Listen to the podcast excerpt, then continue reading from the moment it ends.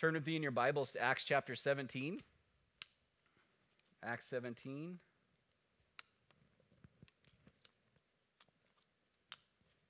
Last week we hit the pause button on our study through the book of Acts as I shared a message the Lord put on my heart for us as a church from 2 Kings chapter 19 and Psalm 92 that I titled A Word for the Remnant. If you missed that study, I really, I really encourage you to, to listen to it. Um, our church app, podcast, website.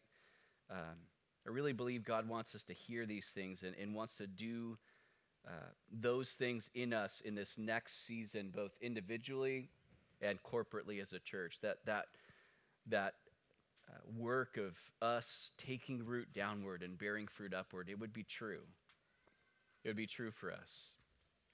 Really believe that God wants to do a fresh work once again of that in each of our lives. But this morning, we're going to continue our study of the book of Acts. Today, we're beginning a two part look at Paul's time alone in Athens which we'll be covering in Acts chapter 17, verse 16 through verse 34, through the end of the chapter. But in part one today, we're going to be studying verses 16 through 23. But for some context, since Paul and his ministry team arrived in Greece, he and Silas were beaten and imprisoned in Philippi. Then they were sent away secretly by night from Thessalonica by the believers there because you know, Paul and Silas and Timothy, their lives were threatened by these gospel rejecting Jews who had gathered a mob to violently attack them, and thankfully they couldn't find Paul and his team. Then, after that, Paul was brought by the believers in Berea to the sea to get away from the gospel rejecting Jews who had found out that Paul was preaching in Berea. These men from Thessalonica, traveling those uh, miles to Thessalonica, stirring up the crowds in Berea against Paul. And we found that some of the believers in Berea joined Paul on the roughly 300 mile journey by sea now to the southern portion of Greece, to the city of Athens.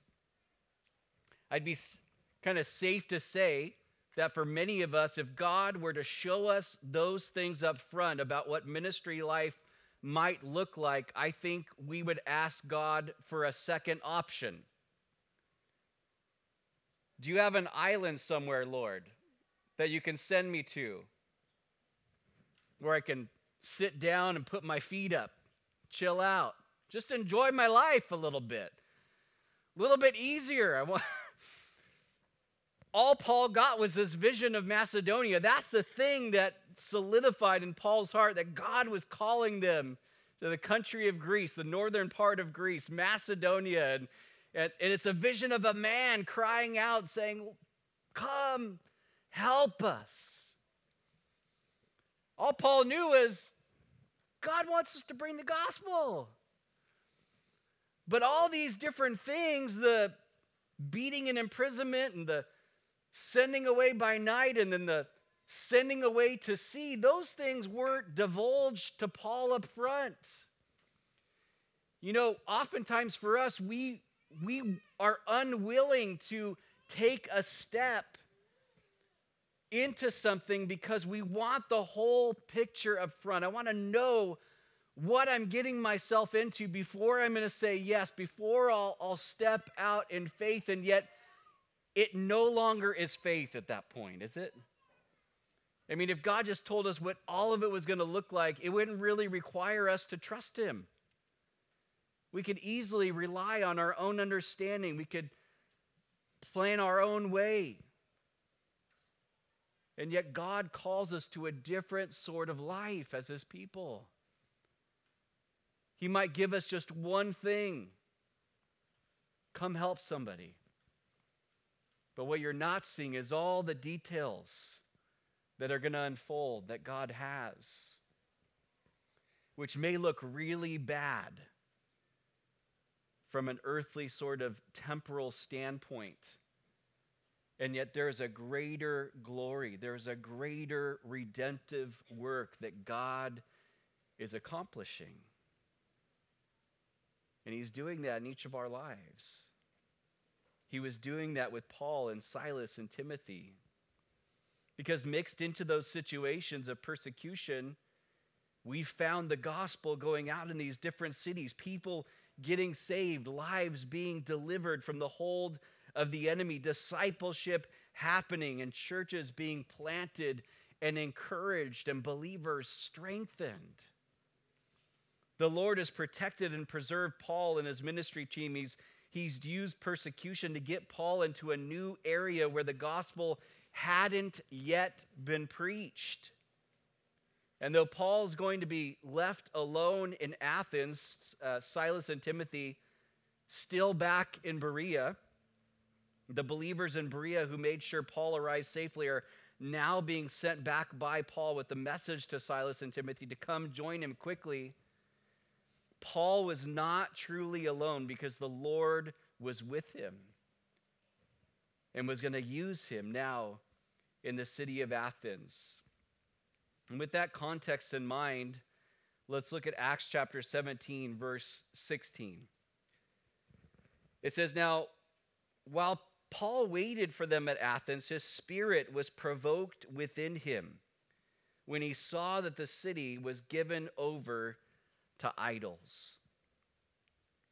Paul had just finished doing a lot of traveling, 50 miles from Berea to the port where they would sail out of, then upwards of 300 miles of being on a ship traveling south along the eastern coast of Greece.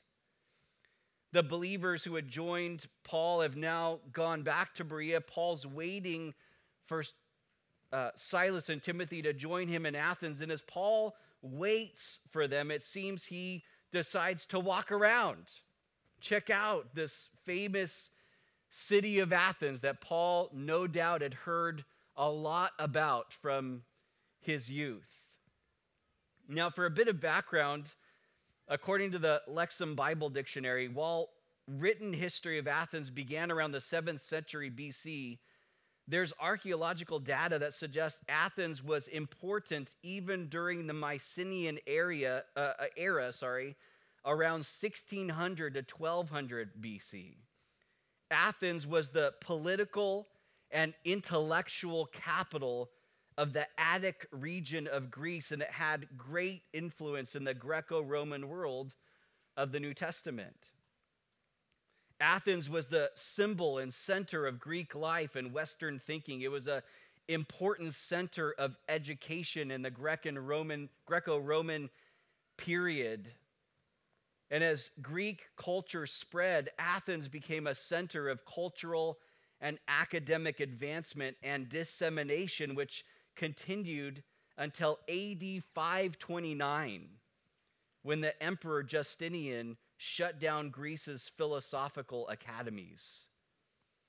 But on top of Athens being the center of culture, the center of education, the center even of fine arts, we're told that the city was overrun with idolatry. And as Paul was confronted with seeing the overabundance of idols, statues, temples, altars, in fact, uh, one uh, philosopher in that day, around the time of Paul, wrote that in Athens, you were more likely to run into a god than a man. That was how abundant idolatry was in the city of Athens. If you've ever heard of the Acropolis, that's where the Parthenon was. That's where these different grand structures were built that were just temples to these false gods.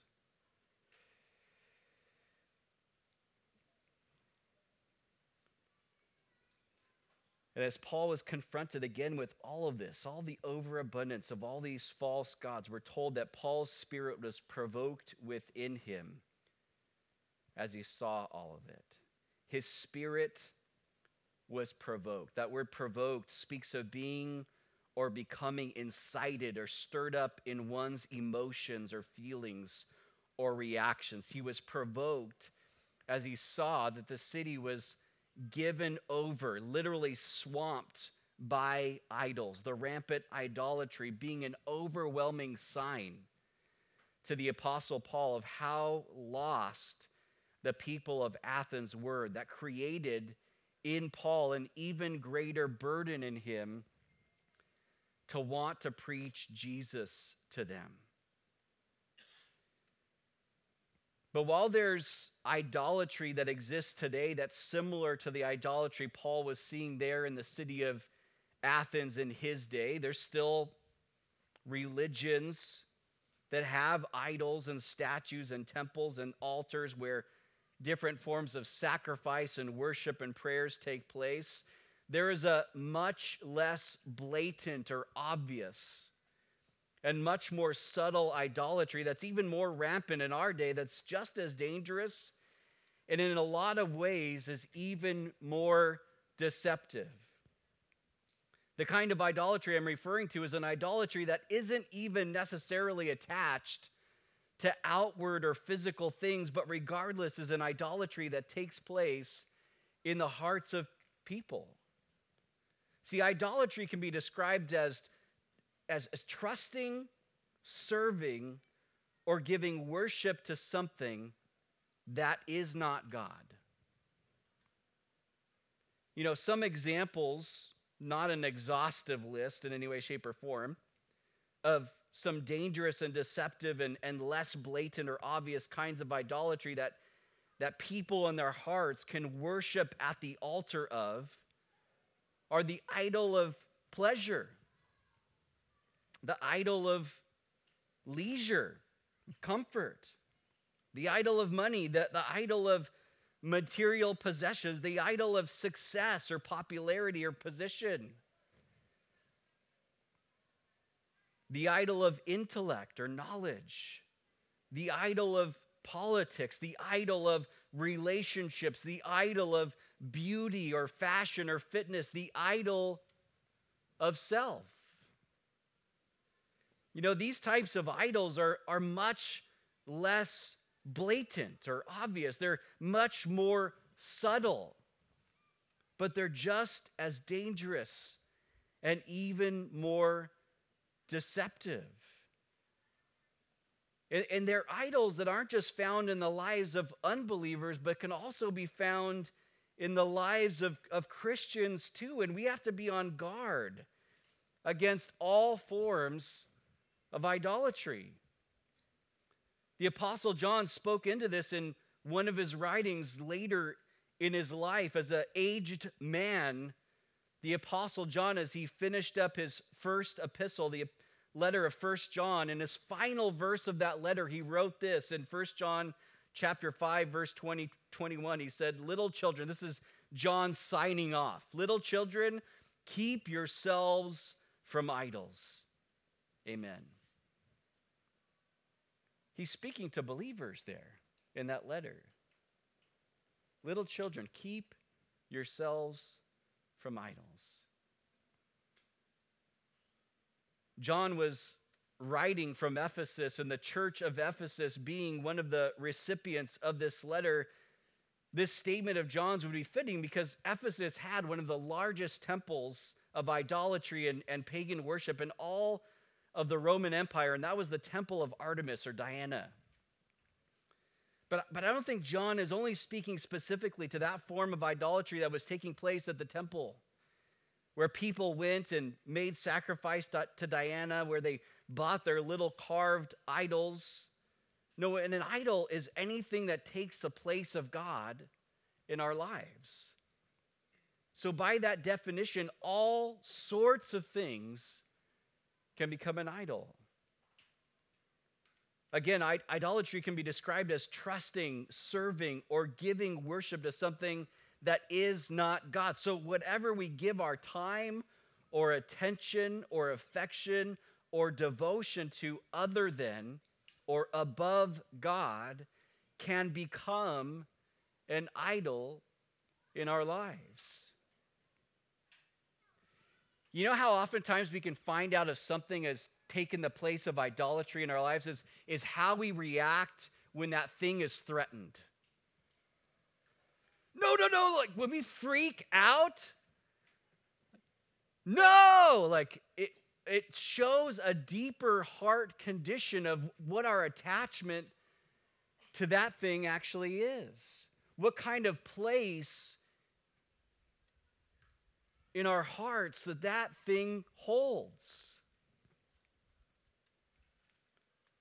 And whether it's a, an actual physical idol or something in our lives that's taking the place of God or being placed above God and has become an idol, we're to keep ourselves from all of it.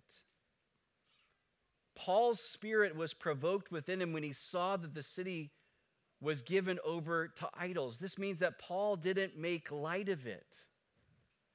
He didn't make excuses for their idolatry. Well, that's just the Athenians. It's just how they do things, it's how they roll. He didn't compromise and begin to accept them. No, he was stirred by these things to action, as we're going to see now in verse 17. And so, verse 17, Luke continues to record for us. Therefore, he reasoned in the synagogue with the Jews and with the Gentile worshippers and in the marketplace daily with those who happened to be there. Paul's response here in this verse to what we're told in verse 16 is powerful. His spirit was provoked, he was stirred inwardly. I'm sure in there there was some righteous indignation, some righteous jealousy, as not only a Christian, but a, a Jew who was a Pharisee earlier on in his life. That uh, just how badly that would rub Paul the wrong way to see all of the rampant idolatry that was an affront to the holiness of God. He was stirred by that, which gave him an even greater burden to bring the gospel to these people. You ever found yourself and you're looking out at the world, you're looking out at different situations that happen, and you find in yourself a similar sort of thing? You're feeling provoked in your spirit by something that's blatantly wrong, blatantly sinful, blatantly wicked or evil, and there's something in you that, that just gets provoked there it, in, inwardly in your spirit. You're going, this isn't right. And, and that's, there's a good aspect to that provoking. We should be jealous for the holiness of our God. We should be jealous for righteousness to prevail. The part that's often the problem is what happens after our spirit's provoked.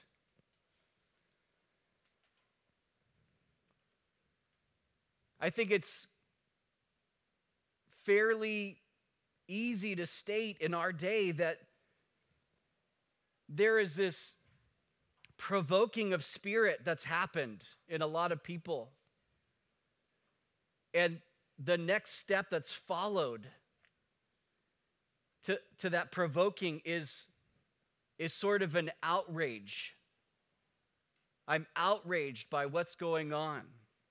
I'm angry at what's going on.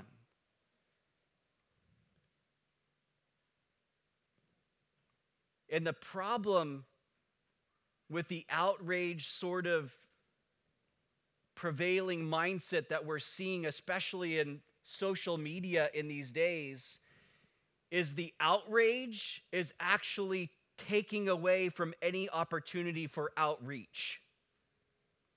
I'm so outraged at what's going on that I'm finding it hard to now bring myself to have any sort of outreach sort of mentality. If our outrage is keeping us from outreach, then there's a problem. There's a problem in how we are responding to what we're seeing in the world. Paul's example here is beautiful. Paul had this righteous indignation. He had a, a desire for holiness. And man, like this is an affront to the heart of God to see all of the rampant idolatry that was taking place. But notice what didn't happen. He didn't go out into the city of Athens and just start blasting people, devaluing people, telling them how stupid they are. Just a bunch of morons believing in all these idols. No, the provoking of spirit led to a burden that then led to compassion, to want to reach out and share the gospel of Jesus Christ with people. If there was any sort of outrage that took place in Paul's life by the time that he processed that between him and the Lord, and he got to the very first person at the synagogue, that outrage was left at the foot of the cross. And he was able to see people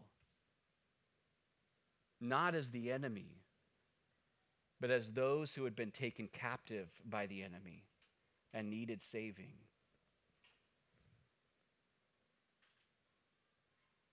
Paul, he sees all this, his spirit's provoked within him. He the next thing we find is he goes to the synagogue. He just picks up where he knows God would have him go. I'm going to go to where people are at. I'm going to go to the synagogue and I'm going to, even though we're not told it explicitly, we know Paul's pattern. He would go and he would explain and demonstrate from the scriptures that Jesus is the Christ, the long awaited Messiah. That Old Testament prophecy pointed forward to him, it was fulfilled in him. You'd reason with them from the scriptures. But we also see Paul didn't just go to the synagogue, he then reasoned in the marketplace, we're told daily, with those who happened to be there. The marketplace, also known as the agora, was not just where buying and selling took place, it was also the gathering place for the people of the city. It was the center of civic life, it was the hub. And it was in that place where people were that Paul reasoned. He discussed about the life, death, and resurrection of Jesus with those who happened to be there. Paul's spirit being provoked by the rampant idolatry didn't make him an angry and bitter person,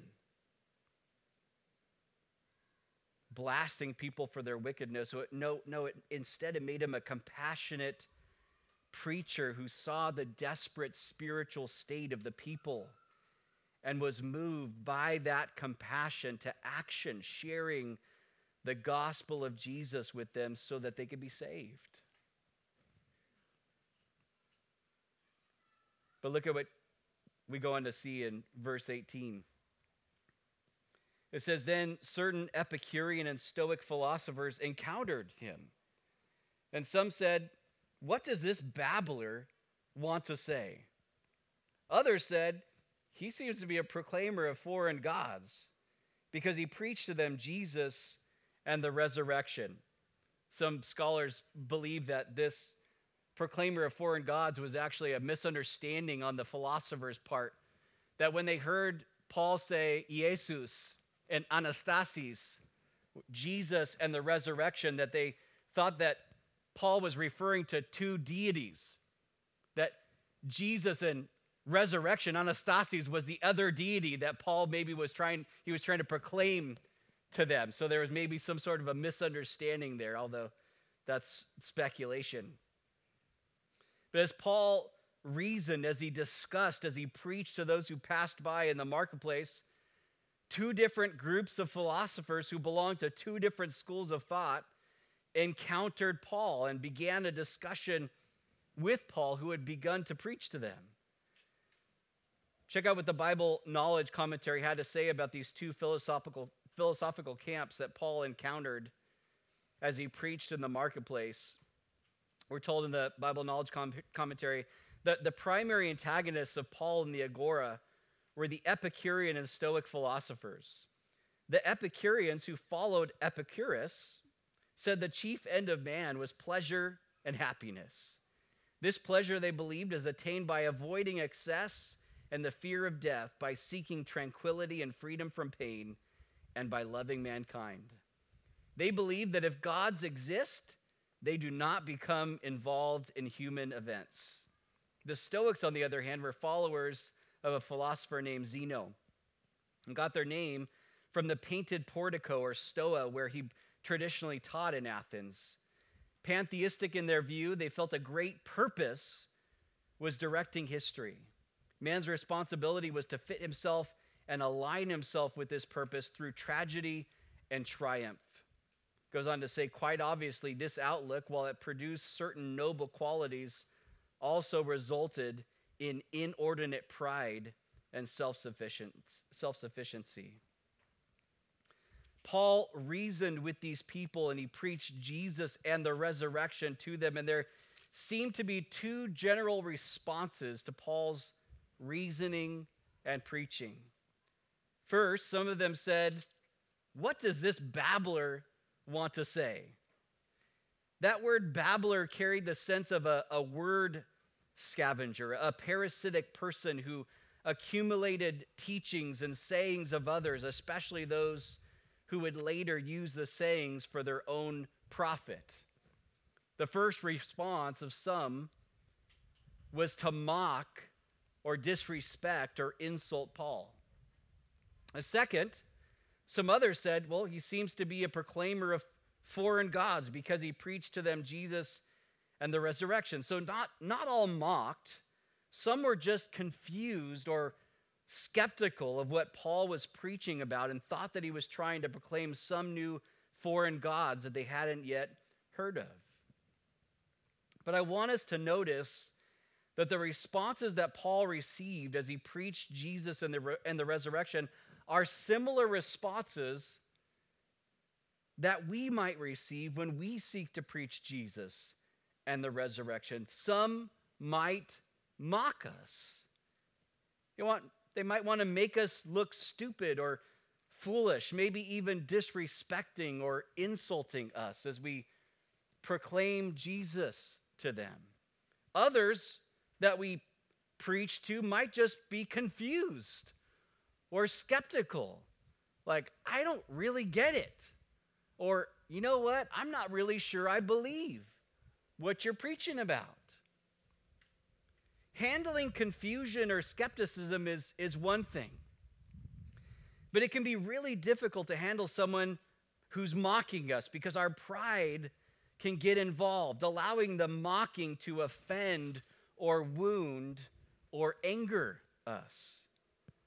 You know, we can have patience on someone who's confused or skeptical as we seek to share Jesus with them, but we can easily shift into a completely wrong gear if we're if we feel that we're being mocked or insulted or disrespected or, or dishonored and, and begin to see that person as an enemy. In those moments, we have to remember what Jesus taught in Luke chapter 6. Check out what Jesus said in Luke 6, verses 27 through 29. Jesus speaking, he said, But I say to you who hear, love your enemies, do good to those who hate you, bless those who curse you, and pray for those who spitefully use you. Notice what he says in the first part of verse 29 To him who, strikes you on the one cheek, offer the other also. And from him who takes away your cloak, do not withhold your tunic either.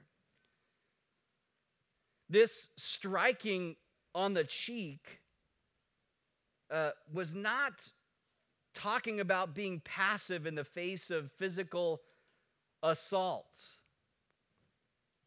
Culturally, the slap on the cheek was more an attack on someone's honor than a physical assault.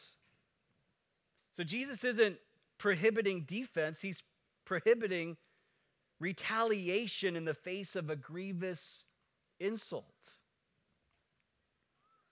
You know, when someone dishonors or disrespects or insults or mocks us, we can easily want to retaliate. Jesus spoke to that area of pride in us that wants to retaliate when we feel dishonored or disrespected and tells us that the response of agape love is to not only not retaliate, but to humbly and lovingly allow an enemy to dishonor us. And this is important for us to keep in mind in our witnessing. See, when we retaliate, when we become, become offended, uh, offended, and then offensive, we shut the door of opportunity to continue to share about Jesus. Paul didn't retaliate, he didn't become offended. He didn't close his heart off to these people when they insulted him, when they mocked him, when they ridiculed him. No, he kept the door open. He was gracious and patient and continued keeping the discussion open as he preached Jesus. There's so much we can learn from Paul's example here as we seek to engage lost people with the gospel and, and might find ourselves on the receiving end at times of, of insults or mocking or skepticism, learning a very needed sort of thing for us in the body of Christ, which is to have tough skin but a soft heart towards people. Why, when we're talking to somebody at Jesus and they don't want anything to do with us, do we allow it at times to become an attack of us? You know, when we're preaching the gospel, we're not preaching us, right? It's not about us at all, in fact. It's about Jesus and what Jesus has done. But what can happen when we're talking to somebody is we can start to feel like, gosh, now we, we make it about us when they respond in a certain way. And it can cause us to do a couple different things. We can, be, we can become offended, or we can just start to shut down. And we have to really fight against that. We have to really pray through in our day where people are increasingly offensive, not just, not just unbelievers, but there's an acceptability even within Christendom in our days of being an offensive person. That we have to really stay away from. We don't see Jesus being offensive in how he presented the kingdom of God and how he loved people. We don't see Paul or the other apostles devaluing people as they sought to share the gospel with people. No, they came in humility. They came in gentleness. They came with a giving of honor to somebody, even if that person might not have deserved it.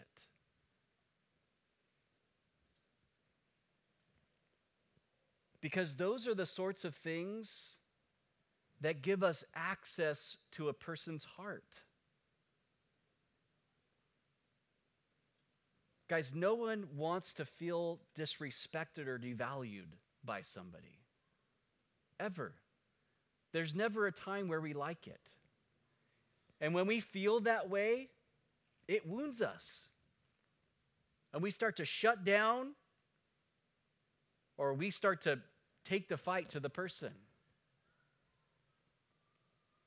And when we think about what we've been called to as the people of God, to make our lives about the glory of Christ, about the, the death and resurrection of Jesus, about eternal things, if we don't learn to have a Christ like response to all the different kinds of emotions and responses and reactions and all the things that people might bring our way. Guys, we're going to miss so many opportunities if we follow suit with what we're seeing a lot of within social media,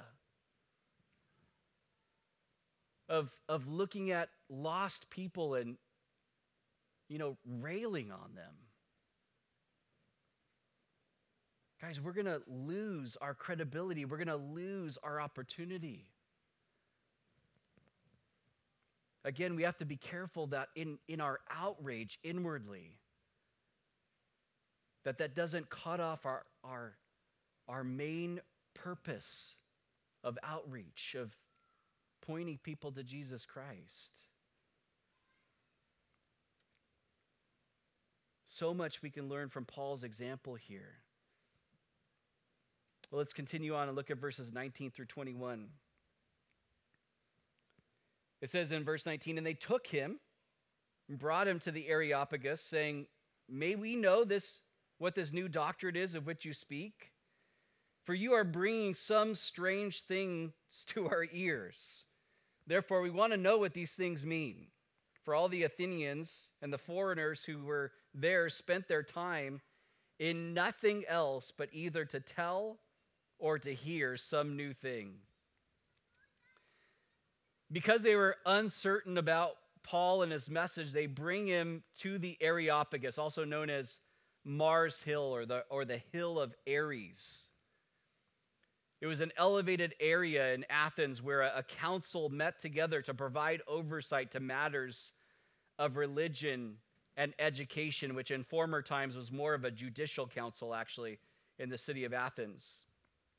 Once they bring him to the Areopagus where the council came together, they ask Paul, Hey, we want to know this doctrine, this new thing that you're speaking about. We want you to bring it forward because, you know, it seems really strange to us. It seems like a novel sort of thing that you're bringing. We want to know what it means. And the reason for their curios- curiosity is made clear in verse 21 that all the Athenians and the foreigners who were there, they spent all of their free time in nothing else but to tell or hear some new thing. They had a hunger, they had a thirst for more and more knowledge. They had a, a desire to learn or share new things, and their lives revolved around this unending desire for something new that was never satisfied.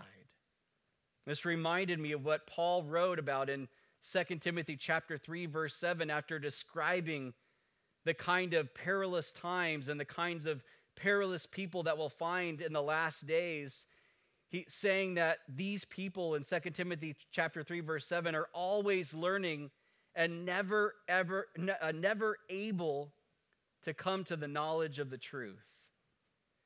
There's this constant searching for more but never finding what they're searching for.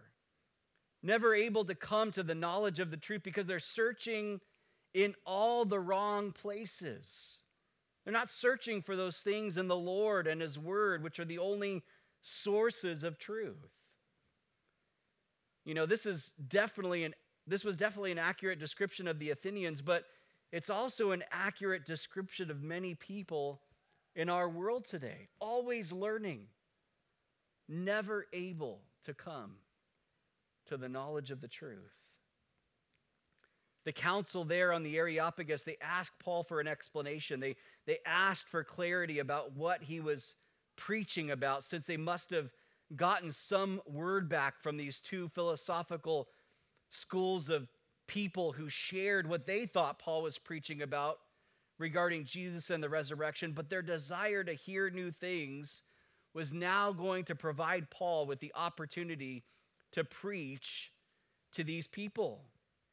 See, because Paul didn't close the door of witnessing in the marketplace by being angry or offended by their mocking, their insults, their disrespect, the door was now wide open for him to share with those in this council. And that's what we begin to see now as Paul responds, starting in verses 22 and 23. And we're only going to barely scratch the surface here as we're going to look at the full address that Paul makes next, next week. But in verses 22 and 23, it says, Then Paul stood in the midst of the Areopagus and said, Men of Athens, I perceive that in all things you are very religious. For as I was passing through and considering the ob- objects of your worship, I even found an altar with this inscription To the unknown God. Therefore, the one whom you worship without knowing, him I proclaim to you. I love how Paul begins to address this council of leaders on the Areopagus. He speaks to them respectfully and graciously. He tells them, You know what? I perceive, I've witnessed this, that in all things, you guys are very religious. In today's lingo, we might say, You're very spiritual. There's a lot of spiritual people out there nowadays, isn't there? You're like, so what where are you at? Like, I'm just I'm really spiritual. What? What does that mean? Someone says spiritual, you're like, I don't what is that? Where where are you coming from? Like spiritual and what? Spiritual is in you have a spirit? Like spiritual is in you believe in spirits? Like spiritual in that you believe in anything? Like where like that doesn't define anything. When some it's the same way when somebody says they're religious. Like, oh, okay. I'm just a very religious person. Cool. Now we need to find some sort of starting point here in our conversation because that doesn't really tell me a whole lot uh, about where you're at uh, spiritually, where you're really at before the Lord. Notice Paul doesn't talk about how he saw the altar to the unknown, unknown God and then begin to mock them for it. Like, wow, you guys are so crazy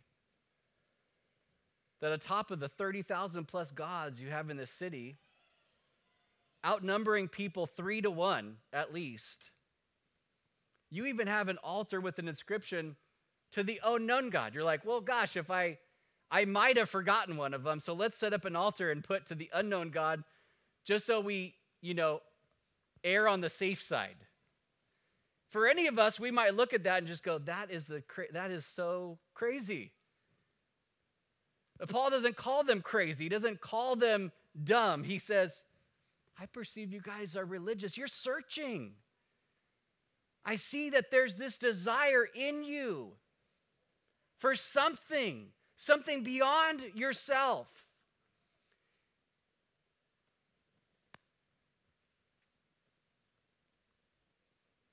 And he, and he stays in that position of gentleness, of humility, of respect. He obviously didn't agree with that. It's not like he was cool with all the idols. He wasn't, you know, accepting of the unknown God altar that he found, but he didn't need to accept all that to give these people some sort of value before the Lord. No, Paul, like Jesus, looked at lost people with a heart of deep compassion, a compassion that led Paul to respond to lost people in love and a desire to see them saved, compassion that helped him to see people as sheep in need of a shepherd instead of as an enemy to battle against or to avoid.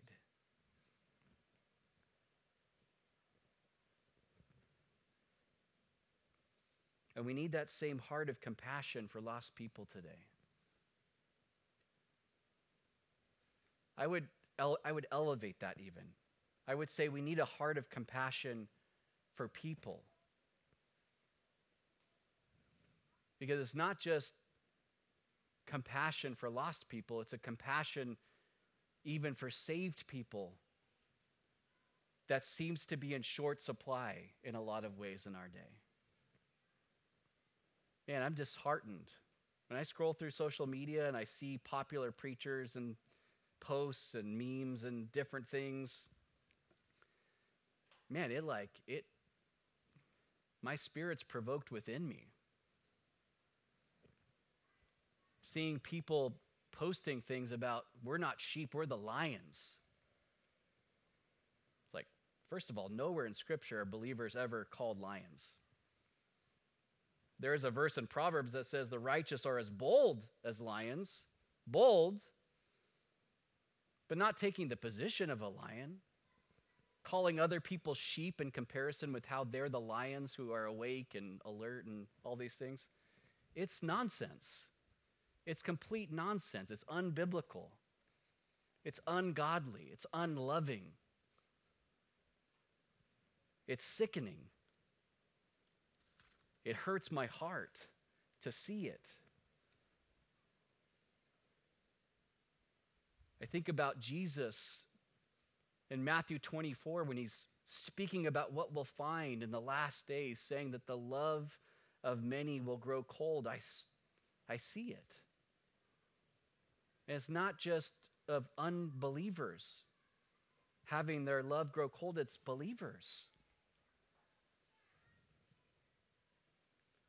We don't know how to uphold righteousness and love unrighteous people at the same time, so we throw the unrighteous people out so that we can uphold the righteousness.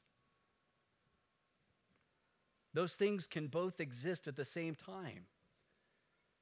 We can stand on the truth of God's word and we can hold fast to the truth of Scripture. And we can love sinners at the same time. We've got to learn to push back against some of the things that we're seeing in our day that just are, it's like just, it, beco- it's becoming like a trend of thought. It's becoming sort of a philosophy within Christianity of how to deal with what we're seeing. And I get it. It's hard to know how to navigate what we're seeing. There's so many things that it's like, I don't know what to get to not be angry about. Like, I don't know how to not be in this place of outrage. Like, I. I get that like we're in weird times. Like I get that we're in dark days, but didn't the Bible already speak into that? Like, hasn't God's word already prepared us for that? He didn't say, until you get in the last days, then just hate everybody. just be mad at everybody. Keep to your own little Christian bubble. Stay away.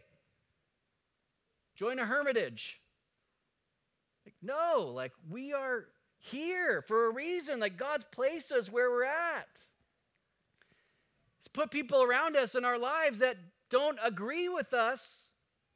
How are we going to navigate it? How are we do, how do we move forward? How do we keep the door open while not agreeing on certain things? It is possible. It should be able to happen. It should be happening within us because we're prioritizing a greater kingdom above ours. We have different values than the values of this world.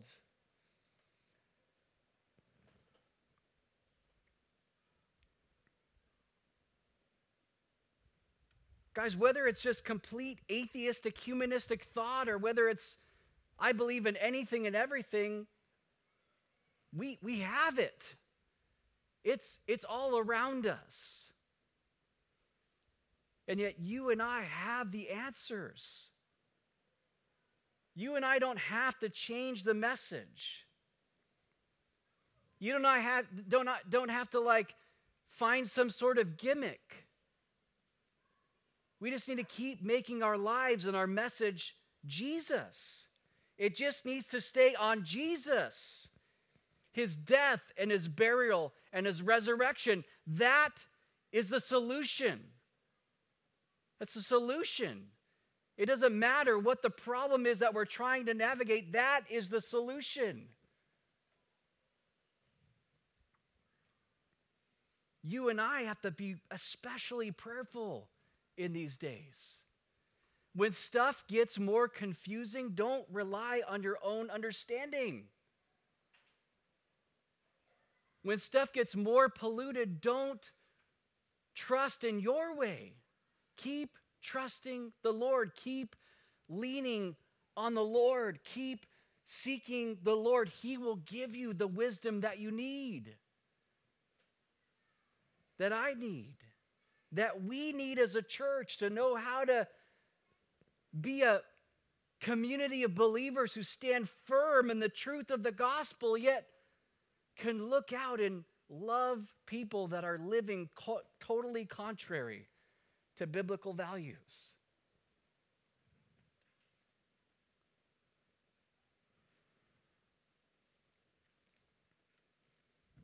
The Athenians that Paul was sharing with, they were open to everything, but not really settled on anything. They were ultra inclusive spiritually to the point where they have this altar somewhere in Athens with the inscription to the unknown God. But in that, they showed their ignorance, their lack of knowledge of the one true God, Yahweh. They knew about a lot of gods, but they were missing out on knowing the only true God who wanted them to know Him personally and in knowing him receive his gift of eternal life. You know, while Jesus was unknown to this council, Paul found his opportunity to make Jesus known to them. And as we're going to see in our study next week, as he's speaking to Gentiles who didn't know the scriptures, Paul's going to preach to them. Uh, Paul is not going to preach to them, sorry, as he would to those in a synagogue, but instead he's going to use the example of the unknown God that they were ignorant of to ultimately point them to the resurrected Jesus. We're going to get into that next week, but I'm going to have the worship team come back up.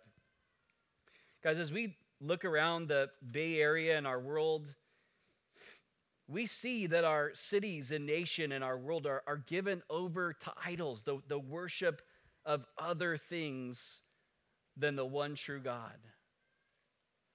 And it can be hard to see. It can be really hard. But what's our response? What's our response? How is the love, the, the gospel, the commission of Jesus influencing the way that we see and engage with and respond to lost and captive people? Guys, we need Jesus to give us his heart of compassion for those that are lost. Not a heart of empathy necessarily. Empathy is great. See somebody that's hurting and you can hurt with them. But compassion, compassion is love in action, it's love demonstrated. We need Jesus to give us his heart of compassion for those that are lost. And then boldness to bring his love and his gospel to them. We need creativity. We need wisdom. We need discernment. And guys, we need a whole lot of grace to navigate all the confusion everything that's just nonsense that's going on in our world. We need the grace and wisdom of God in an even greater supply in these days. But I love it that in James chapter 4, James says that he gives more grace. He gives more grace. But the way to, re- to, to, to be given more grace is only found when we humble ourselves under the mighty hand of the Lord. Guys, if there's pride in our lives, if we're just operating in our pride and what we think and how we think things should be, we're going to miss out on all the grace that God's wanting to give abundantly. And when we're missing out on receiving that grace, you can bet none of us are showing it. We don't know how to, we can't show grace if we're not receiving it. Some of us, we're going, gosh, I need wisdom, and then we're going to all these sources to get it that aren't the Lord. What kind of wisdom are we getting? He wants to be the one who directs us. That we would trust in the Lord with all of our heart, not lean on our own understanding, but all our ways. We acknowledge Him, we include Him, we run things by Him. When we do that, He'll make our path straight. Not in us just being able to navigate how crazy everything is, but navigating how we're able to step through doors and bringing the gospel to people. To trust in the Lord in those things.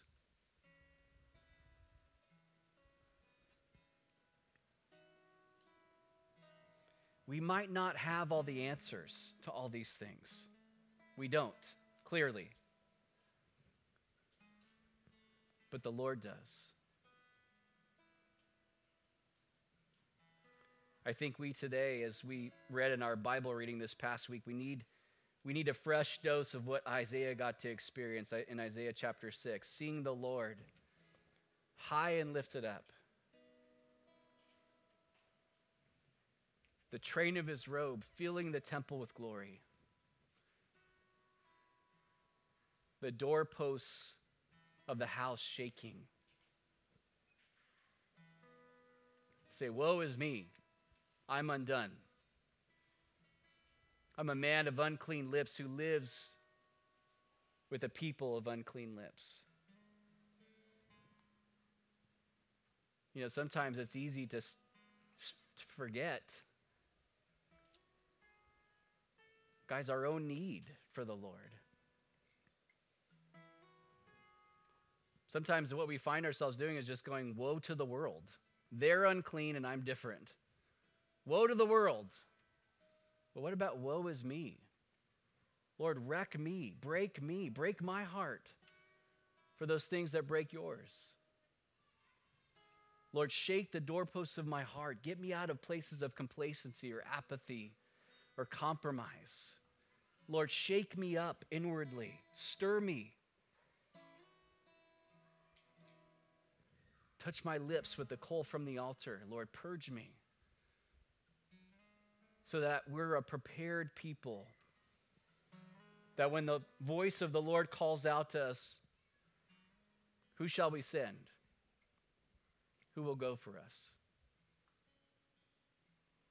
That our hearts would be in that right place to say, like Isaiah, Lord, here am I. Send me. Here I, Lord. Use me.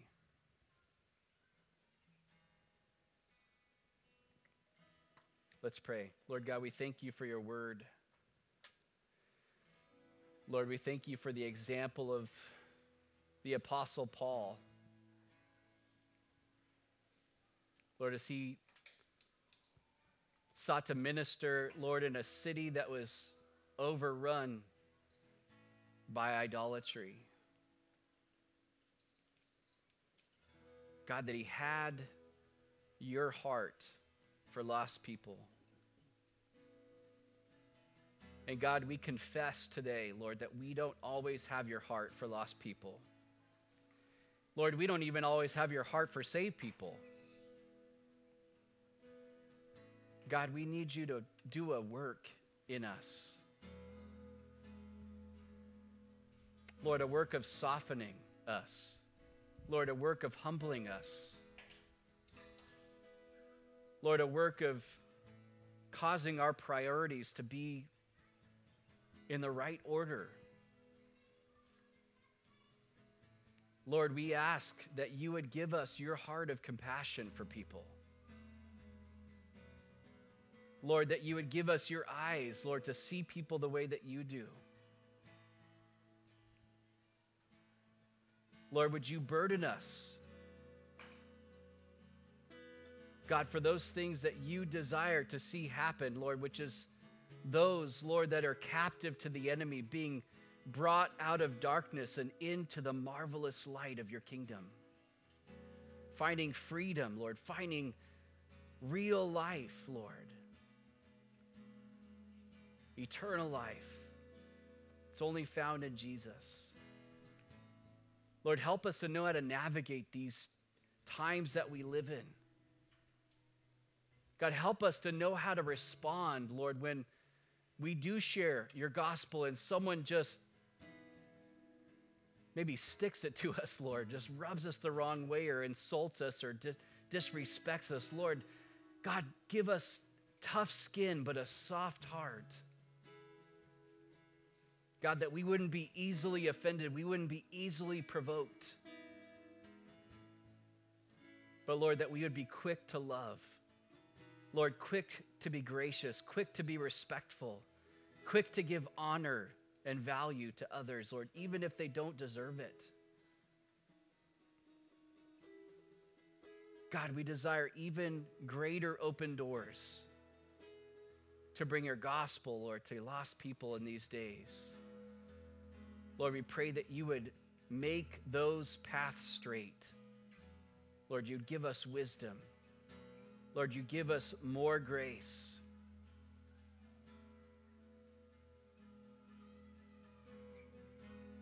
Maybe somebody today is, is joined us and, you know, what's needed is just like a, a, a real heart change. Like maybe you're just noticing some things in your life that just, you know what, it's not, it stuff's stuff's out of alignment. My my perspective of people, my perspective of life, just things are things aren't where they should be. Just encourage you in your own heart just to to repent of those things, to confess those things to the Lord, to not make excuses for them. Say, Lord, do a fresh work in my life. Do a fresh work of your grace, a fresh work of your love, God, that you would help me to know how to honor you, Lord, and how I see people and how I respond to people and situations. Maybe today, even someone's joined us who doesn't know the Lord personally. I encourage you, if that's you, just in your own heart, that you would say, Jesus, I'm a sinner. Jesus, I want your salvation. Jesus, would you forgive me of my sins? Would you cleanse me of all unrighteousness? Jesus, I believe that you died on the cross. Jesus, I believe that you rose from the grave. Jesus, I repent of my sin today. I turn away from it. And Lord, I turn to you in faith. Jesus, I put my trust in you today. Jesus, save me. Be my Savior. Be my Lord. I just encourage you if, you if you've made that decision, if you've prayed that prayer, if you've believed in your heart, genuinely, the Bible says you will be saved. The Lord, as we respond now to your word in songs of praise. Lord, continue as we sang in the beginning to open the eyes of our hearts. God, help us to see clearly, Lord, who you are, but also who we are in light of who you, who you are. Lord, our need for you. God, would we give you all the worship that you deserve, Lord? Forsaking all idols, that you, Jesus, would be enthroned alone on the seat of our hearts. Jesus, we thank you. We love you. We praise you now. In Jesus' name, amen.